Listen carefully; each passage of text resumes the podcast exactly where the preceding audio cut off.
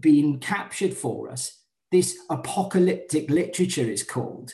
And when we read it, we've got to be careful that we don't lean in too close to it.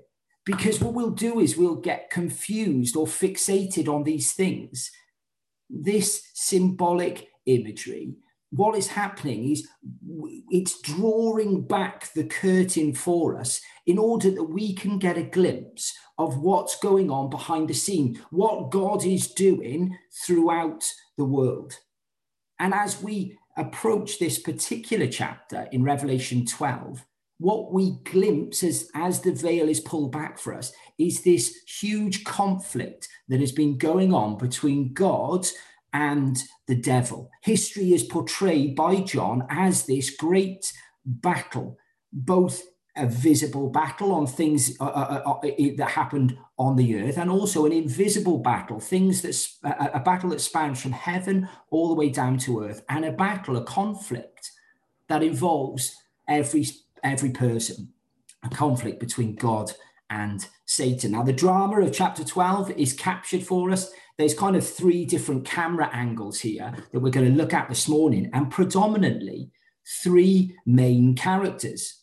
Did you get them? The woman, the child, and this great red dragon.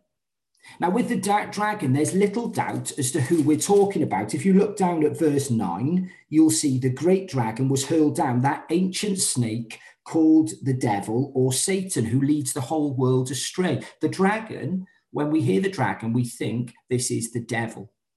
And if we go back to verse 3, we'll read that um, this enormous red dragon with seven heads and ten horns and seven crowns on its head. Here's a little challenge for you try drawing that picture later when you're having lunch. Draw a picture of a dragon that's got seven heads and 10 horns. And uh, uh, it's weird, isn't it? Share it on your life group uh, and we'll have a little bit of a laugh at how you, uh, how you get on. But you see, in Revelation, these symbols, they mean stuff, and so do the numbers that are attached to them.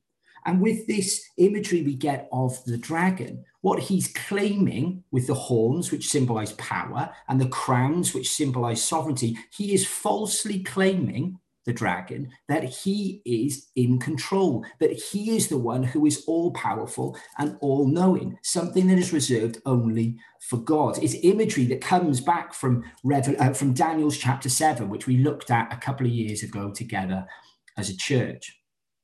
So we know who the dragon is.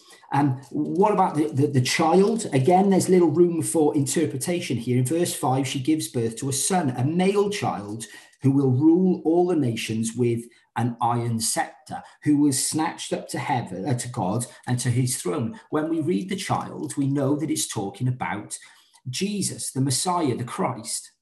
But who is this pregnant woman?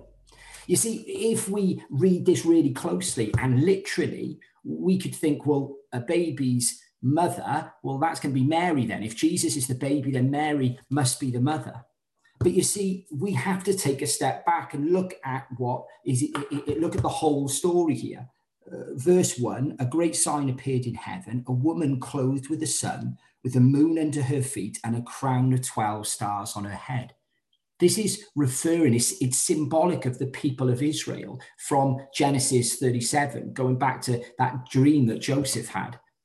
Or in verse 2, she was pregnant and cried out in pain as she was about to give birth. These words mirror what was written in Isaiah, captured by the prophet Isaiah in Isaiah 26, all pointing to the fact that this woman is, in fact, this the, the people of God, the, the, the church, both of the Old Testament, the, the, the nation of Israel, and also the New Testament, us, believers, people who trust in Jesus now. So there we got it the dragon, the child, and the woman. We know who the key characters are in the drama now. So, how does it unfold? Come with me then and read first the dragon denied in the first six verses of the passage. Let me start in verse three.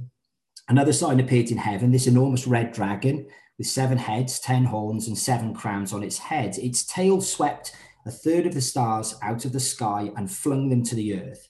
The dragon stood in front of the woman who was about to give birth so that it might devour her child the moment it was born.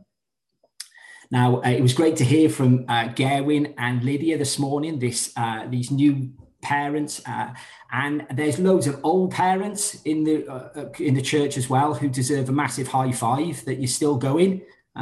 all those nappies later. I've got loads of grey hairs that I didn't have before I had children. And we got some parents to be, uh, Mary uh, and Aled, and then Jenny and Andreas too.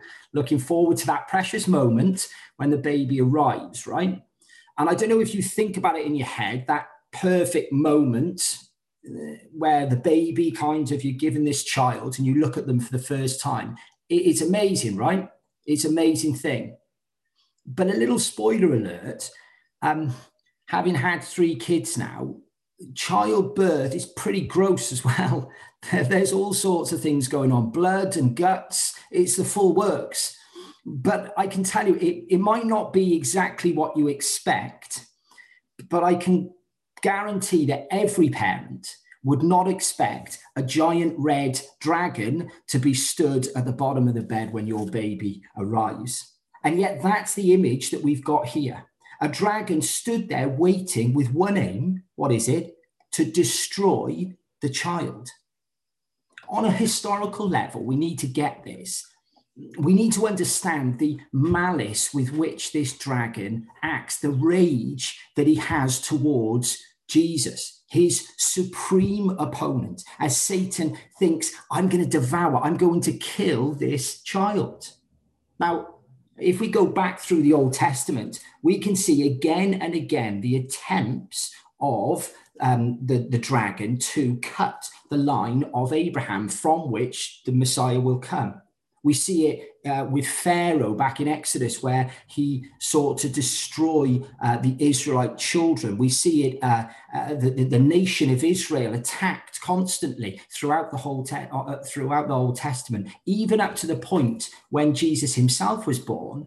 And we see King Herod again seeking to kill them off, asking the wise men to report back where Jesus is so that he could go and destroy them. Yet it's manifested in lots of different ways. But beneath it all, what Revelation 12 is telling us is that the rage and anger of the dragon is behind it all. And it continued during Jesus' life. We could think about Mark 3 when um, the Pharisees plot with the Herodians about how they might kill Jesus. We could go to Mark 15, where we hear the crowd shouting, Crucify him, crucify him. Right up to that point where this conflict between God and the devil reached its climax, where, this, where the dragon would have licked his lips as Jesus hung on that cross, thinking, I've got him. My plan to destroy the child is finally complete. That moment as Jesus breathed his last breath. But the thing is, Jesus didn't stay dead, did he? He rose again three days later. He defeated death. Death can't even hold him. We read in verse 5 that he was snatched up to God and to his throne, referring to when Jesus rose again and ascended into heaven. The, the devil's greatest weapon, death, was made a spectacle of at the cross as Jesus hung there bearing the punishment for sin. The punishment of sin is death. Jesus bore that punishment. But far from being destroyed by the dragon, actually what happened was Jesus's work was completed at the cross and his resurrection just confirms it. So the, the attempts of Satan to destroy the child, they'd failed. The dragon had been denied, right? And the woman, the church, that fled into the wilderness to a place prepared for her by God, where she might be taken care of for 1,260 days. Quick lay-by here 1,260 days is a very specific number.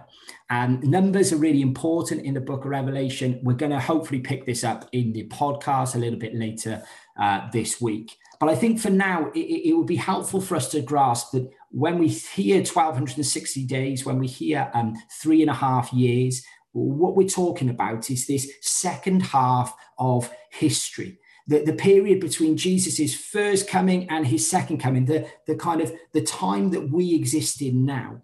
And what it says is the church is in the wilderness, in a place where God has prepared for them. And so we get this imagery uh, from the Old Testament that we're in a place that's not permanent. We're currently in a place that God has provided for us and one where we will need to depend on Him. So we've seen it first, then the dragon is denied. Secondly, then, come with me, look at the second part. Uh, the dragon is defeated. Verse 7 Then war broke out in heaven. Michael and his angels fought against the dragon, and the dragon and his angels fought back. But he was not strong enough, and they lost their place in heaven. The great dragon was hurled down. That ancient snake called the devil or Satan, who leads the whole world astray, he was hurled to the earth, and his angels with him. So we see this big angelic struggle going on between Michael, the angel, and this dragon. And we need to be careful here. We're not talking about um, a, another event or a, a chronolo- it's not chronological order. What we're doing here is getting a glimpse of what's going on in heaven as Jesus is dying on the cross and being raised to life and all that. And what we see is that the dragon is being defeated.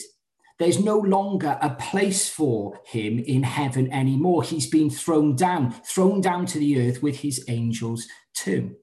There's a great um, sculpture. Uh, Dave's got a slide for us that he's going to share now. A great sculpture outside Coventry Cathedral, if you're familiar with it. And there he is, Michael, the angel Michael, hurling uh, the dragon right out of heaven. You can just about make out his horns there uh, uh, as the dragon and Michael towering over him as he does. This um, dragon, the one who leads the whole world astray, the accuser of his brothers, has been thrown down.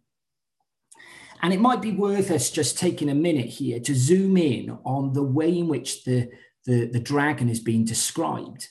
Did you see it? The deceiver or the, the one who leads the world astray, deceiver, it uses in the ESV, or the accuser of our brothers and sisters. Do we understand what the devil has been up to all this time? Regardless of whether we're a Christian or not here this morning, we really need to grab this.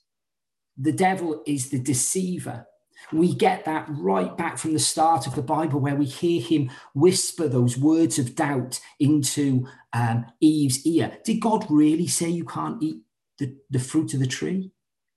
His second words being a complete fabrication. Surely you will not die, he says. He is a deceiver, the one who leads it, leads the world astray with these quiet whispers of deceit. And he, can you think for yourself of any of those whispers that you've experienced personally? God's not real. This is all a bunch of rubbish. Nah, you're okay. You can do it yourself. We know it, don't we? We know those lies, those whispers of deceit that have been whispered into our ears. There's a great film, uh, The Usual Suspects, and there's a line from it that says the devil's greatest trick was convincing the world that he doesn't exist. A lie. He does exist. And yet we all fall for these little whispers of deceit. He's also the accuser. If we think back to before Jesus' birth, the devil would have been coming and going and accusing God's people, almost holding up all their um, failings of the law and holding God to deal with it, to bring about his judgment on these people. Can you imagine if we had lived in that moment, what the devil would be saying about us? What would he be saying as he can see into the, uh, the actions of our lives, to the, the thoughts of our heads? Uh, what would he be reporting? Think of the guilt that we would feel as he points out the way in which we talk about each other, or the shame we might feel as he reveals the actual lusts of our heart, the hopelessness that we would feel as he points out how far short our lives actually are of what God wants for them. This is what the dragon has been doing, accusing the brothers and sisters. And if we're honest, if we had stood then before God, every single one of them would be true, wouldn't they? The devil's arrows of accusation, they would land, they would hit, they would hammer nails into our coffin, every single one of them. But the thing is, friends, for us now, the child has been born. You see, when Jesus arrived, that Lamb of God, he took those nails which should be hammered into our coffin, and instead he hammered them into his hands and his feet as he hung on that cross for you and for me. He died there in order to take the punishment for all those things. This great substitution took place where all of our sin and wrongdoing and failing was taken by Jesus on the cross. And instead, he gave us back his robes of righteousness. We stand completely righteous before a holy God. And Satan is left silenced because Jesus has interceded for us. This is it.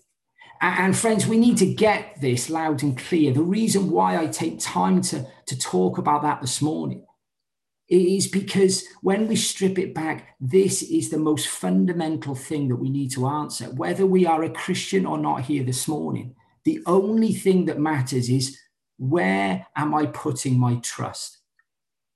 Do I trust in Jesus' death for me? When Jesus hung on that cross, as I see him hanging there, do I think that my sin is on his shoulders? My failings are on his shoulders, on his account. If I say no to that question, if I if my answer to that question is no, then friends, we still stand accused. The get the devil's, the dragon's accusations, they still stand. But if we answer yes, if we do trust that Jesus died for me, then we are free, spotless, righteous, and there is absolutely nothing that could ever change that. No whispers of deceit, no uh, accusations of anything will ever change the fact that you are saved for eternity. Paul captures this brilliantly in Romans chapter 8. He says this Who will bring any charge against those whom God has chosen. It is God who justifies. Who is the one who condemns? No one. Christ Jesus, who died more than that, who was raised to life, is at the right hand of God and is interceding for us. Who shall separate us from the love of Christ? Shall trouble or hardship or persecution or famine or nakedness or sword? No, Paul says.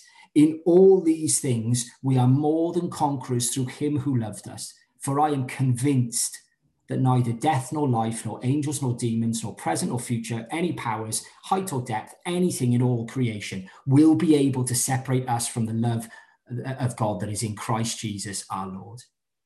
This is scandalous, friends. As we stand before a righteous judge, a sinner like me, we stand there spotless it's no wonder that the heavens cry out in song in verse 10. I heard a loud voice, which is a plural word. I heard a loud voice in heaven say, Now have come the salvation and power and the kingdom of our God and the authority of our Messiah. For the Lamb has won. He has defeated this great enemy as he died on the cross. It was all complete. If we bring that picture back up of Coventry Cathedral, we make a mistake to think that it was all about Michael's strength uh, that, that overpowered um, the, uh, the dragon at that point. If we got the second slide there, Dave, you can just about make out that in its context. The sculpture on the entrance to, um, to Coventry Cathedral there, there's Michael stood over uh, the dragon. But look at what they are stood in the shadow, shadow of the cross at the cross, the lamb has won. The dragon has been truly defeated. That's where the verdict took place. And actually, Michael is almost like the bailiff who's carrying out the orders of the court. Uh, he's the, the judge is saying, get that prosecution out of here, get them out because they have been silenced. There is nothing that, ha- that is, is, is wrong because Christ has won it all. So that we've seen the dragon has been defeated, um, we've seen the dragon has been denied. And now, finally and briefly, as we finish, let's have a look at the dragon not yet. destroyed. When I think back uh, to my rugby playing days, um, there was this uh, at the end of a season. Uh, you'd often come across this type of match where a team who had um, already been promoted, they'd got enough points that they, they'd been promoted into the league above, played against a team that had already been um, relegated. Normally happens at the end of the year at the end of the season. And so actually the kind of the result was irrelevant. Those two teams they knew where they were going and so the result didn't matter. And you'd think that those matches would be played in really good spirit that um, you know that it would be like the type of thing where youngsters in the team might get an opportunity to play or teams would try out new things but my experience of those type of games actually was that they turned really ugly. They were far more ugly than just a normal game because the team that had been relegated sought to kind of vent its furious anger at going being relegated on the team who'd won. They'd they'd want to smash holes in each other. They would be hits off the ball, they'd be fighting, they'd be biting and gouging. It really got messy in the experience that I had. And that's similar to the situation that we've got here. The dragon has been defeated. We know that he's been thrown out of heaven. And we read in verse 12, therefore rejoice, you heavens, and you who dwell in them. The, the devil, the dragon's been defeated, but woe to the earth and the sea, because the devil has gone down to you. He is filled with fury because he knows that his time is short uh, from what I read and what I understand, Hitler went through a similar situation after the D Day landings. When the D Day landings happened in World War II, you would expect him to have rolled over, to have seen that defeat was inevitable. But actually, the most vicious and most atrocious fighting of World War II happened after uh, the, the D Day landings that took place as Hitler desperately tried to cling on to power and, and wasted kind of so many soldiers' lives in trying to do so. We got the same thing here in verse 13 with the dragon. When the dragon saw that he had been hurled to the earth, far from rolling over and accepting defeat, accepting the fact that he knew his place, no, the dragon is furious he knows his time is short. And when he saw that he had been hurled to the earth, he pursued the woman who had given birth to the male child. Or come down to verse 17 with me. Then the dragon was enraged at the woman and went off to wage war against the rest of her offspring. The devil knows that he cannot defeat the child, he cannot destroy the child. And so what does he do? He now turns his attention on the church. That's us. The dragon's fury is now focused on us. John Stott says, uh, as Christians, we really must take the devil seriously. He is no laughing matter. He's far more powerful than we are. He's been defeated, yes, but he has not yet been destroyed, not until Christ returns. And so we live now in these wilderness years in the realization, and we need to have this realization that it will be tough. the, the devil's rage is being focused at us. It will not be easy for us to be Christians. And it's not, is it? Professionally, it's hard for us to be Christians. Socially, it's difficult to talk about things of faith and things about what you believe we shouldn't be surprised, guys, when we read and hear about the fact the church is being persecuted for doing good. Across the world, we see churches reaching out with hope and goodness, and yet they're being destroyed all around the place. To use the language from John chapter 10, the thief comes only to steal and to kill and to destroy. We need to take the devil seriously, to take the dragon seriously. But we must never lose sight of the fact that he is a defeated foe. The Lamb has won. The work of the cross has completed it all. And one day Christ will return. In chapter 20 of Revelation, we read about it to destroy the, the dragon finally. But the question that's on our lips now is how do we stand firm in the meantime? How, as a bunch of believers here in Cardiff, Will we resist the attacks of the devil? Will we uh, resist the rage of the dragon? Well, John unpacks it for us in verse 11 and gives us these three weapons by which we have a fighting chance against the dragon. The first, they triumphed over him by the blood of the Lamb. Constantly, we will have, friends, those whispers of deceit, those accusations put, put at us, both by people, by ourselves, by the devil. They will come, these accusations. You're not good enough. There's nothing you could do. Or, more risky, maybe, uh, you're perfect. You don't need this stuff. The accusations will come. But what are we going to do with them? Will we take them to the cross? Will we go to the cross with them and rely and depend wholly on the blood of the Lamb? You're absolutely right. I'm not good enough. But you know what Jesus is? Jesus is. And he chose to rescue me. Will we take those whispers of guilt and put them at the cross and say, I'm sorry, Lord, for having these things, for falling temptation to this again? Will we rely and depend totally on the blood of the Lamb? Friends, it's the only thing that matters. No guilt in life, no fear in death. This is the power of Christ in me. First, first weapon is to rely wholly on the blood of the Lamb. Second is by the word of their testimony. The church perseveres in light of the, the attacks of the devil by the word of their testimony. I mean, this doesn't mean that we walk around and tell everyone uh, how we became a Christian. I don't think that's what this means. But actually, our lives should bear witness to the fact that we are saved. Our lives should reflect that. The words that come out of our mouths, the decisions we make, the way we treat people, our comings and goings, every single area of our lives, do they bear witness to the reality that Jesus has won? That the, the blood of the Lamb has washed us clean. And the final way that John gives us uh, to stand firm against the devil, he says it there in verse 11 they triumphed over him by the blood of the Lamb, by the word of their testimony, they did not love their lives so much as to shrink from death. Guys, I'm put this down as by standing firm, whatever the consequences.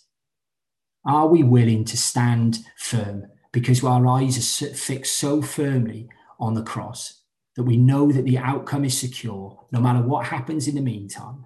We know that the outcome is secure. I don't think there's any better uh, summary of this than what Paul said in those verses again in, in Romans chapter 8. Who then is the one who condemns? No one. Christ Jesus, who died more than that, who was raised to life, is at the right hand of God and is interceding for us. Who shall separate us from the love of Christ? Shall trouble or hardship or persecution or famine or nakedness or danger or sword? No, no. In all these things, we are more than conquerors through him who loved us. For I am convinced, said Paul, that neither death nor life, neither angels nor demons, neither the present nor the future, nor any powers will be able to separate us from the love of God that is found in Christ Jesus. Friends, will we stand firm this week? Will we trust and depend wholly and only on the blood of the Lamb? And will we bear witness to the work of Christ in our lives? I pray that for us this morning. Uh, so let me pray as we finish. Heavenly Father, Lord, thank you so much um, for this book of Revelation. Thank you, um, Lord, that you draw back uh, the curtain and reveal to us things that, Lord, we don't really understand. Um, we don't understand fully. But Lord, we thank you so much that uh, you give us just a little glimpse of who you are and what you've been doing for us. We thank you so much for the cross. Lord, we thank you for Jesus and the fact that he hung there for us. Lord, I just pray that this would be real for us. I pray that we would depend on it, that we would wholly trust in it, and that it would reflect and change us as we live here as your people in the wilderness now. Thank you, Lord, that you have your hand upon us as we do. And I pray you'll keep us as a church. We ask this now in Jesus' name. Amen.